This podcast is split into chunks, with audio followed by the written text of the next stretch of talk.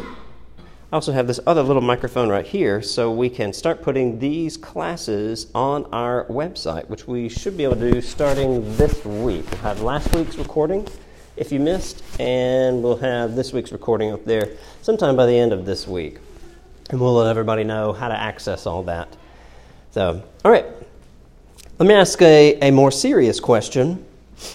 How do you define love? How do you define love? It's a verb. It's a verb. I heard that somewhere today. Yeah? Heard that somewhere today. Heard a good sermon today. Carolina, don't tell Mark that I was being kind to him. Love is a verb. It's also a DC Talk song, right? Anybody remember DC Talk? There we go. Okay, a few of us. Yeah? Love is a verb. Yes, sir. I would say one definition could be love is caring about someone else more than you care about yourself. I like that. I like that. Uh, Diana, did you have a hand up back there? I was just gonna say that maybe it's how you make the other person feel. Like Yeah. action. Right. Well, it, it does impl- certainly imply something that you do. Um, yeah, yeah. I guess a, a, maybe a, a fair follow up question would be okay, what are we talking about? Are we talking about food, right? Because those Gran Tocinos from Laredo Taco Company, I love those, yeah. Um, are, are we talking about pets? Are we talking about people? That's a fair question. But I've heard, uh, I've heard several people indicate that it does have some action component to it, right? Uh, Does it have to have a feeling? So a few people nod their heads no. Uh, yes, ma'am. I would say that like sometimes you feel love, but even the times that you don't feel it, you still have to choose to love that. Right, yeah. Yeah. I definitely love my kids, but I don't love it when they're potty training and pee on me. Which happened yesterday. We're potty training at our house. Um, we almost got a communion devotional this morning on spiritual applications of potty training. I decided at the last minute I would probably go a different direction, but Right. but we have uh, yeah. Uh, Samuel is uh, is potty training, and so um, if you see us in the hallway, you know, tell us, hey, you can hang, hang in there. You're doing it. You can make it. Yeah, it, we, I don't just feel this overwhelming sense of warmth and affection for him when he's wet the third pair of underwear in an hour. You're right, but it doesn't definitely has uh, has has an action component to it. Um, about 10 years ago, a group of uh, psychologists asked a selection of four year olds to eight year olds to describe love. This has been going around for a little bit, so if you've heard some of these before, don't spoil them. But they asked these four to eight year olds, what does love mean? Some of these are really good. Um, an eight year old girl said, When my grandmother got arthritis, she couldn't bend over and paint her toenails anymore. So my grandfather does it for her all the time, even when his hands got arthritis too. That's love. That's a, a, a, another girl, age four, says, Love is what makes you smile when you're tired. Yeah.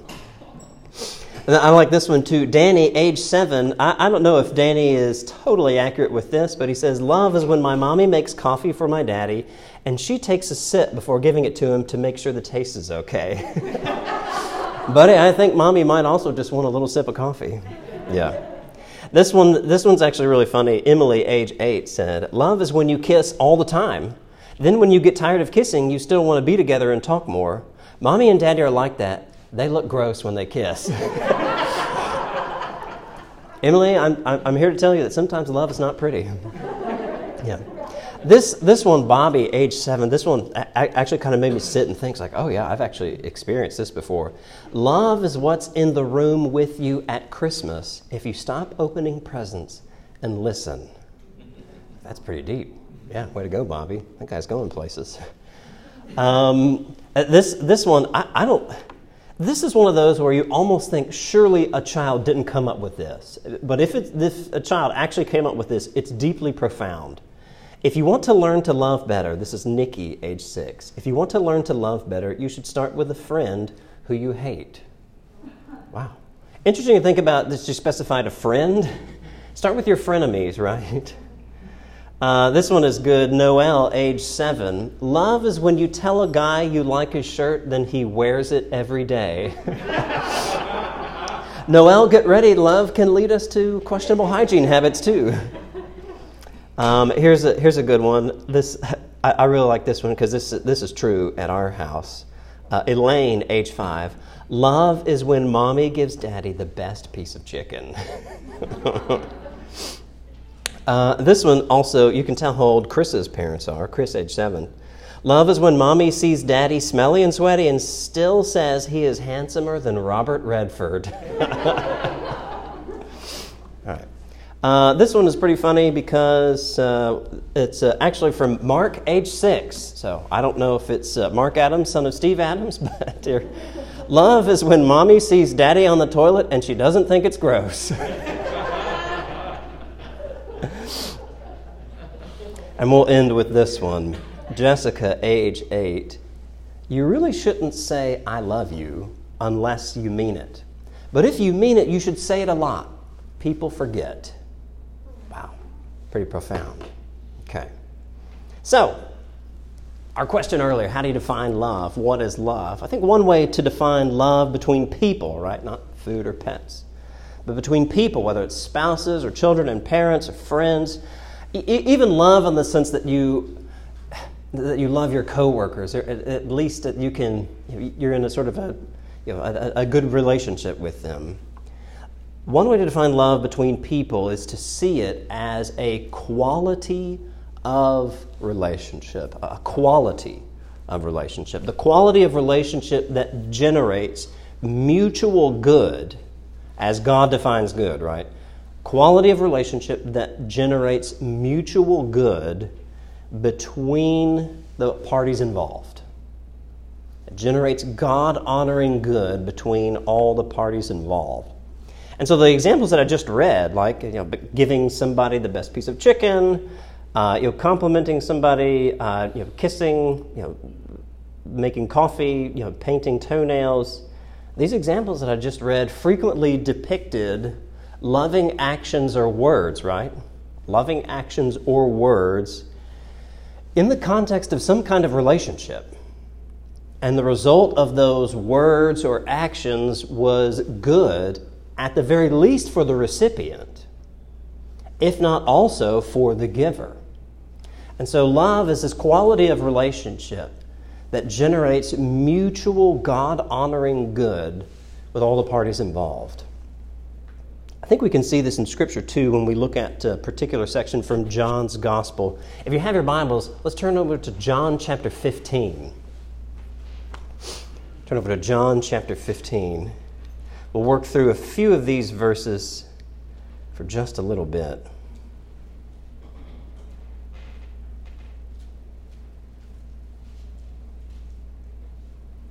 So, with only a few interruptions, John chapters 13 through 17 are really kind of a monologue from Jesus about his mission to reveal and glorify God the Father, and also the importance of remaining in Him and how He will eventually send the Holy Spirit. And so, some favorite verses in this section. I mean, we all, we've all heard Jesus say, I'm the way, the truth, and the life. No one comes to the Father except through me. That's from this big section of John chapters 13 through 17.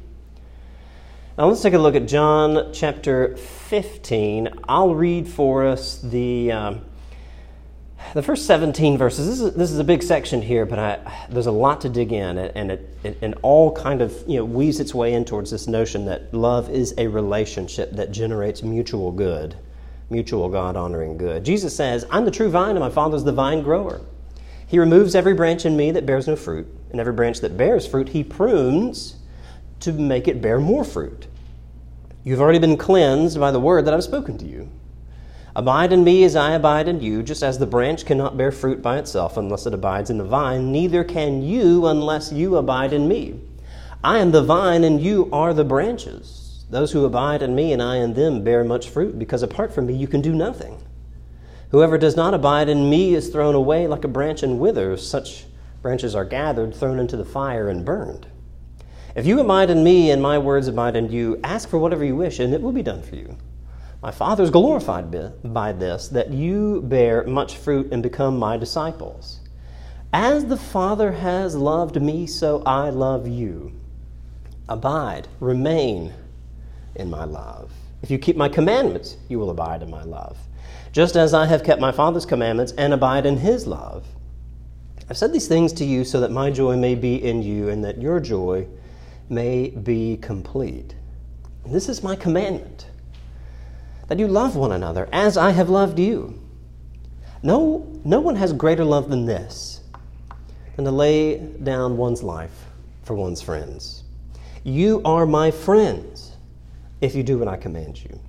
I do not call you servants any longer because the servant doesn't know what the master is doing, but I have called you friends because I have made known to you everything that I heard from my Father. You did not choose me, but I chose you, and I appointed you to go and bear fruit, fruit that will last, so that the Father will give you whatever you ask Him in my name. And I'm giving you these commands so that you may love one another. All right, take a look at verse 9. I wanted you to have the context of what's going on here. Take a look again at verse 9. As the Father has loved me, so have I loved you. Abide or remain, colloquially, camp out, set up shop in my love. If we want to know what God's love for us looks like, then we only need to look to Jesus. That's not a shocker for most of us who grew up going to church, okay? If we want to know what God's love for us looks like, then we only need to look to Jesus. But honestly, this is, this is especially helpful for those of us who maybe have struggled in the past or are currently struggling with how to relate to God. I was talking with, uh, with David earlier about a, a potential class offering for later in the year, and this relates to apologetics. Opponents of Christianity tend to portray God as this angry tyrant ready to smite his enemies. Okay, remembering that line from it Bruce Almighty? Smite me, O mighty smiter. That's that's the stereotype. That's the stereotype. That's the stereotypical perception of, of people like that. God wouldn't just smite his own enemies, but even his own people at a moment's notice. And, and honestly, some Christians have wrestled with this as well. What do you do with the violence in the Old Testament? But if we take Jesus at his word here, we see that, that, God, that God really intends his discipline to cause or effect, to generate our growth. Take a look at 15, verse 2. Take a look at verse 2 there. Okay? He says, Every branch in me that does not bear fruit, he takes away, and every branch that does bear fruit, he prunes, that it may bear more fruit. In, uh, in verse 2 here, this Greek word for prune is usually translated elsewhere cleanse. When we cleanse something, right, we don't throw it away. We take the time and sometimes the pain, right, to improve it or restore it. Do we have anybody in here who is good at restoring old cars? Joe, there we go. Restoring old cars. Or whatever it is. You understand that? Do we have anybody in here who works on improving the body? Okay, got PTs, chiropractors, other folks. All right. Sometimes it takes pain to improve and restore the body. Let's get back down to verses 10 and 12. Look at this. The result of keeping God's commands is love. And actually, the command itself is love, right? And so it's interesting that the way Jesus presents God's commandments in these verses, they're, they're rooted in love. It's not just rule keeping, right? God's, God's commandments are about a quality of relationship. So when Lene and I got married back in 2012, we didn't agree to a set of rules, right?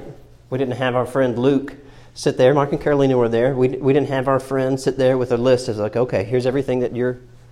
There we go here's everything that you're that you're going to be expected to do and here's everything that you're going to be expected to do and we'll just check off all these boxes and say yes yes yes i do we agreed to a quality of relationship that we described as love right still for us to remain in this quality of relationship there was and there still is an absolute necessity of near perfect agreement on the expectations, and I specify near perfect because, right, there's like infinite variations of like, how often do you take out the trash? Who does the dishes? Okay, like we, we, could, we could discuss those kinds of things. But even though we love each other and there, but there's, there's not a set of rules, there still is an expectation of behavior, right? Last week, when we were talking about the Ten Commandments, and kind of piece, you know, like putting into, into sort of big context what we're going to be doing for the next several weeks. When we're thinking about the Ten Commandments, what were the first four commandments about? Does anybody remember? Yeah. Seen a couple of nods and some, yeah. David? Relationship to God. A relationship to God. First four commandments, right? It was about relationship, a right, kind of rightly oriented, an honoring relationship, you and God. Okay, what are the next six commandments about? Relationships with people. That's right. The Ten Commandments are not supposed to be conceptualized as a list of rules. Here's the boxes that you need to check to get in. It's about relationship. A relationship that generates good for all the parties involved. All right. So, let me ask this Can you think of any significant interpersonal relationship, spouse, parents, children, uh, grandparents, coworkers, anything like that? Can you think of any relationship like that that doesn't have some expectation of behavior? Like the most significant interpersonal relationships there's, there's always some expectation of behavior, right? There's always, there, there's always something, even though you characterize it by love, right? There's always some expectation of behavior. Take a look at verses uh, 13 through 15. Verses 13 through 15. Jesus, Jesus highlights this aspect of relationship. He's sitting here talking about commandments, right? But he actually he clues us in to the real point of the commandments. It's to, it's to lay out what love looks like. In verses 13 through 15, he really highlights this aspect of relationship all the more by describing his disciples as what? They're no longer servants, but friends. Friends. I don't know if this is uh, common knowledge, but in, uh, in the ancient world, it was a common topic of philosophers, both pagan and Jewish, to talk about friendship. So usually, two people weren't considered friends if they weren't in the same social class. Okay? So, two, in, in the U.S., it's tough for us to sometimes visualize social classes because Uh, technically we don't have them, but we sort of de facto have some. You have you know, wealthy and you know, what we call middle class and so on. It, all that aside, in the ancient world, there was very clear distinctions of social class.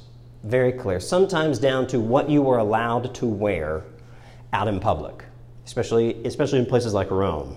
Okay?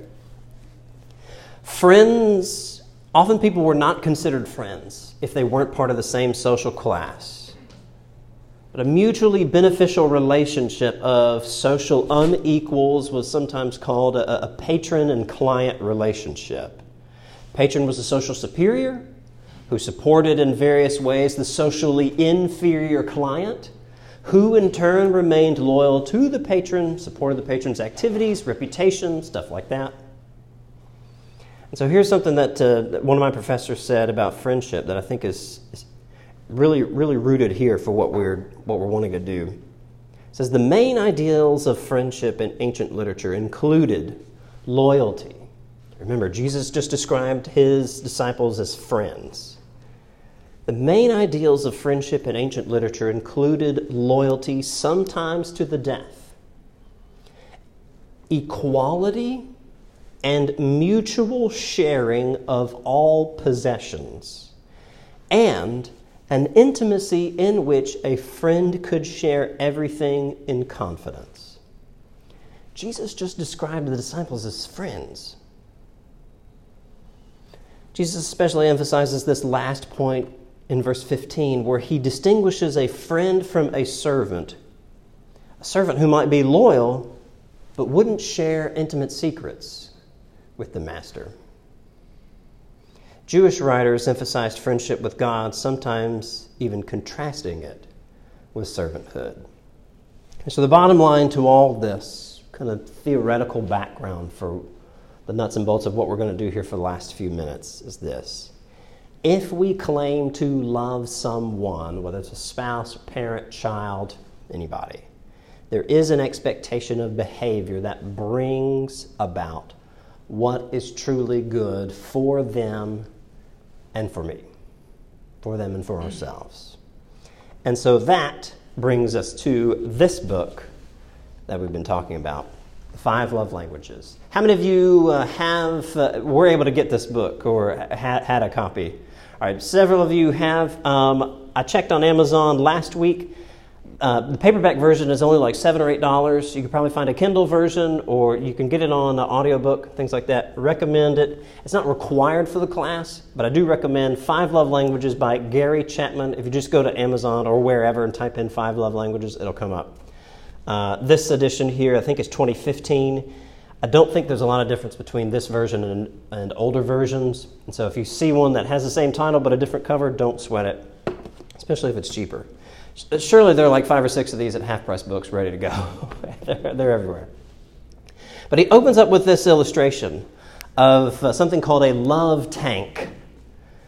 A love tank. That sounds kind of silly, and it might seem a little simplistic, but I think it's actually pretty useful for us to conceptualize our need for emotional love like a tank, okay? Now, if you had to guess, how often do you think about your need for love versus someone else's need for love? So, if you had to guess, how often do you think about your need for love versus how often you think about somebody else's need for love? Would you say 50 50? Maybe not? If you had to put a ratio to it, what would you say? 90 10. Okay, that's an honest answer. Yeah, 90 10. Oh, 90 for someone else. Oh, understood. Okay. All right. I I Yeah. Yeah, okay. All right. That probably shows more about me because I assumed you meant 90 for yourself, which I think, I think that might actually be, be what I would think. I, honestly, I, I I think it's probably imbalanced. And mo- I was asking if it's 50 50, and most of us are saying probably not. Why, why would it be imbalanced? What do you think? What would lead us to, to think that? needs shift and vary with time. Sure. Yeah. People grow, they change. Equilibrium like a seesaw. Situations, yeah. Situations uh, kind of shift, yeah. I would think if you're feeling very loved and your needs are being met, you probably don't think about them as much. Yeah. But if they're not, you probably think about them more often. Yeah, yeah. That is why you are my favorite Bible student. yeah. Right, yeah. I'm totally honest about it. Yep. All right, so let me ask you this. What might be, so if you've got this love tank, right, where, where you, are, you are feeling loved, okay? Like whatever it is that you can point to and say, yeah, this, these things, these words, whatever, I'm feeling, I'm feeling loved and appreciated. All right, whatever that is, what might be some indicators that you think that maybe somebody's tank is getting a little empty? Somebody else's, or maybe your own. Short temper. Short temper? Yeah, sure. Impatience? Yeah. What do you think? Isolation.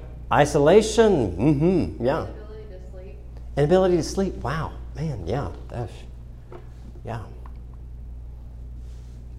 I had, uh, I had a couple of things here. Uh, critical about seemingly small things. Anybody? Does that sound like anybody you know? Maybe yourself? Seeing some, some spouses give each other little nods and winks.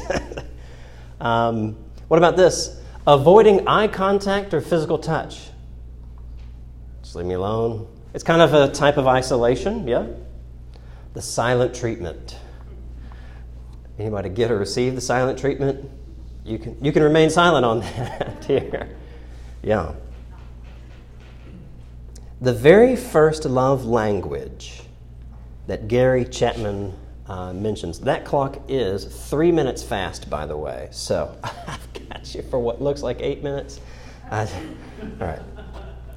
The first language that is really helpful for us to learn to show other people love, or for us to know that we have received love, is what, what Gary Chapman calls words of affirmation. And it's got this great illustration. It starts around chapter 3. It's got this great illustration about the power of appreciative words. So, Gary Chapman, he's been a marriage and family therapist for a while. Lady comes into his office.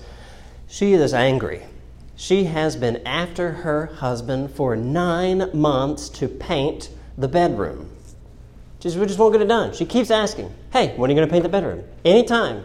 Anytime she is. Uh, she needs him to do something and he hadn't painted the bedroom yet. She comes in and, and says, Hey, when are you going to do this? You know, hey, why are you doing this other thing that you don't need to do right now? What is the deal with the bedroom?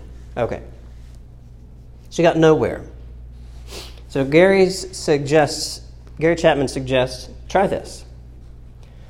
Compliment him for the things that he does well. Okay? Just try it. And she, her immediate response is, I don't see how that's going to get the bedroom painted. It's like, okay, just trust me. All right. All right, just trust me. When he does something that you genuinely appreciate, express that to him. Okay? She starts complimenting him for other things. It's something simple as, hey, I appreciate you taking out the trash. I know it's kind of stinky. Hey, I appreciate you putting up the dishes. It's not always fun. That means a lot. Little things like that. It took me all of three seconds to say that.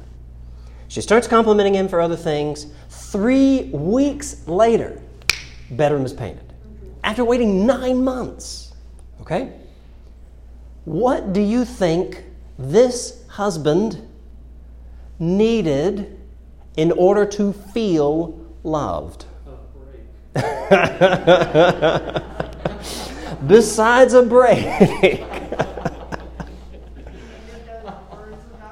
he needed those words of affirmation. Yeah. And maybe maybe he needed his wife to cool it with mentioning the bedroom, mentioning painting the bedroom for a second. Sure. He said, I love this quote from him verbal compliments are far greater motivators than nagging words. Sure. And then he follows up by this, though. The object of love is not getting something you want, but doing something for the well being of the one you love. Okay? He wants to emphasize here in this illustration his wife, this wife, was not just manipulating her husband. She was genuinely expressing her love and appreciation for all these other things while temporarily cooling it with painting the bedroom. She was genuinely expressing love with all these other things. And then the husband realized okay, all right, I got time to paint the bedroom. Let's do this. Okay. Appreciative words kind of fall under this big umbrella of words of affirmation. Another thing that you could add to is this encouraging words. Now, I heard a, a, wise man say that we probably never get tired of being encouraged, right? Appreciate your sermon, Mark. what kind of encouragement would you want to hear from someone, your spouse, or someone else? Think about that for a second. Reflect on that for just a second. What kind of encouragement would you want to hear from someone else? While you're thinking, I'll share. And we'll do this a lot in here where I'll ask a question, I'll open up with an answer that gives you time to think of one that you want to share, maybe. I actually, I'm going to be transparent with y'all. I actually like to hear that I'm a good teacher because being a competent and even an inspirational teacher is important to me. I, I, mean, I believe that God has given me these gifts because God, in His wisdom, for whatever reason, gave me these gifts. It's, it's very much an important part of my identity to be seen as a good teacher. And so I love it when, like, I, I genuinely feel loved. Let me put it that way, kind of put in the context of what we're doing here. I genuinely feel loved when Linnea says to me, Kevin, I've seen you teach ever since we got married, and you're getting really good. I really like how you did this. Mark gave me a little compliment after my uh, communion devotional today. I gave him one right back on his uh, sermon. I was hoping you'd paint my office.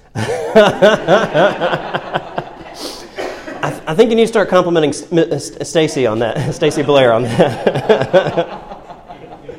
yeah, yeah.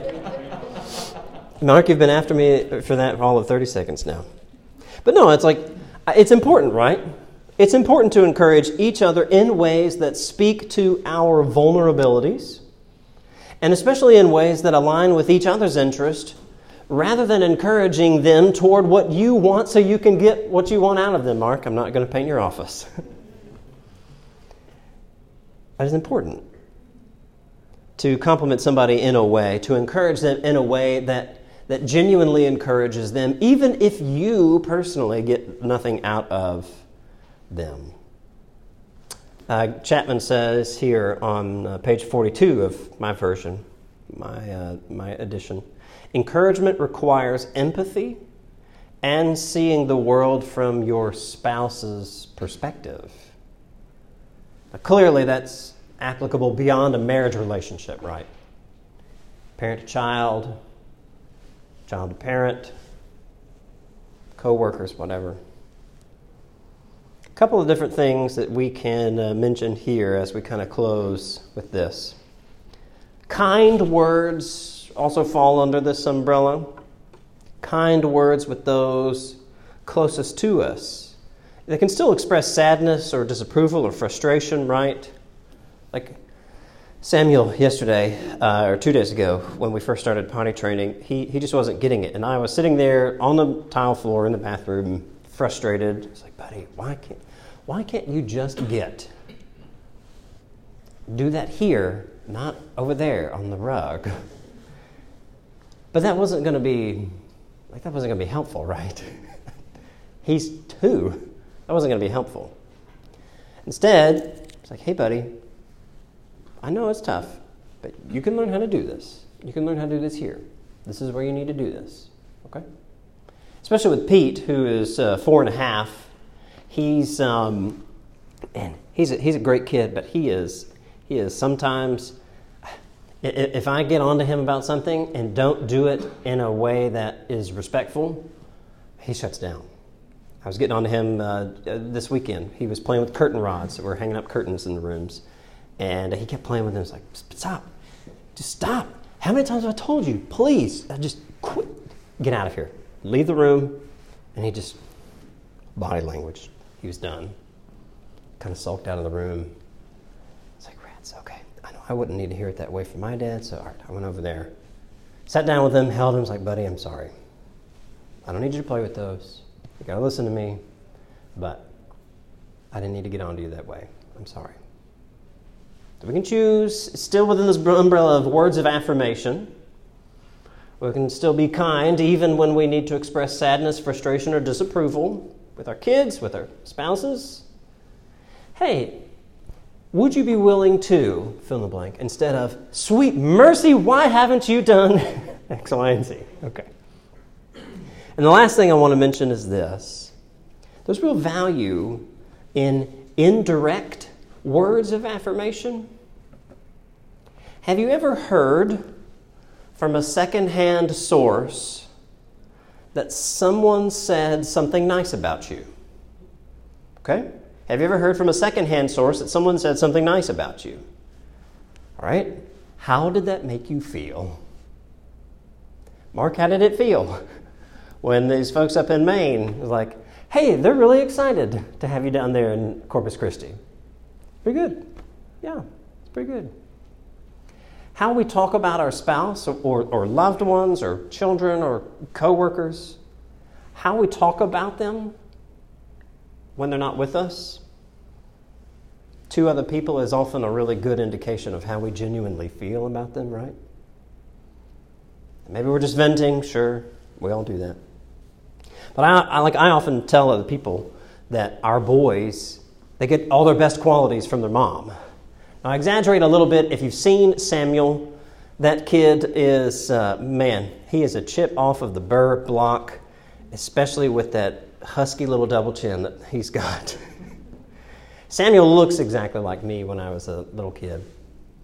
But as far as their you know, intelligence and wit and athleticism and stuff like that, I, I like to you know, I like to take an opportunity to compliment them by also complimenting Linnea, okay? Now, yes, I exaggerate. I don't think that I am a total idiot, but I do want to praise Linnea in front of others because I genuinely think she's awesome. Okay? It's meaningful to openly praise for those of us who are married. It's meaningful for us to openly praise our spouse. If you're not married, it's meaningful to openly praise your friends in front of others, with them present or with them absent, okay? Whether you share an award or an honor or something like that, compliment them. Give them words of affirmation. So we're at our time, and I want to uh, I want you to take this question home with you for your spouse or a loved one. I want you to think about this. What would you most like to hear them say to you? What would you most like to hear them say to you? Flip side to that is, what do you think they would most like to hear you say to them? Okay? What would you want to hear them say to you? What do you think they would most like to hear you say to them? All right. Next week, we'll get back to, uh, you know, we'll jump back into um, quality time. That's the, uh, that's the love language that we're dealing with next week. And um, as we keep going through these, we'll, uh, we won't always uh, have the room set up like this. We'll have some opportunities for tables and some smaller group discussions and things like that. I think it'll be pretty neat. But I want to leave you with those two questions. What would you most like to hear? What do you think that they would most like to hear from you? Guys, appreciate y'all. Y'all dismissed.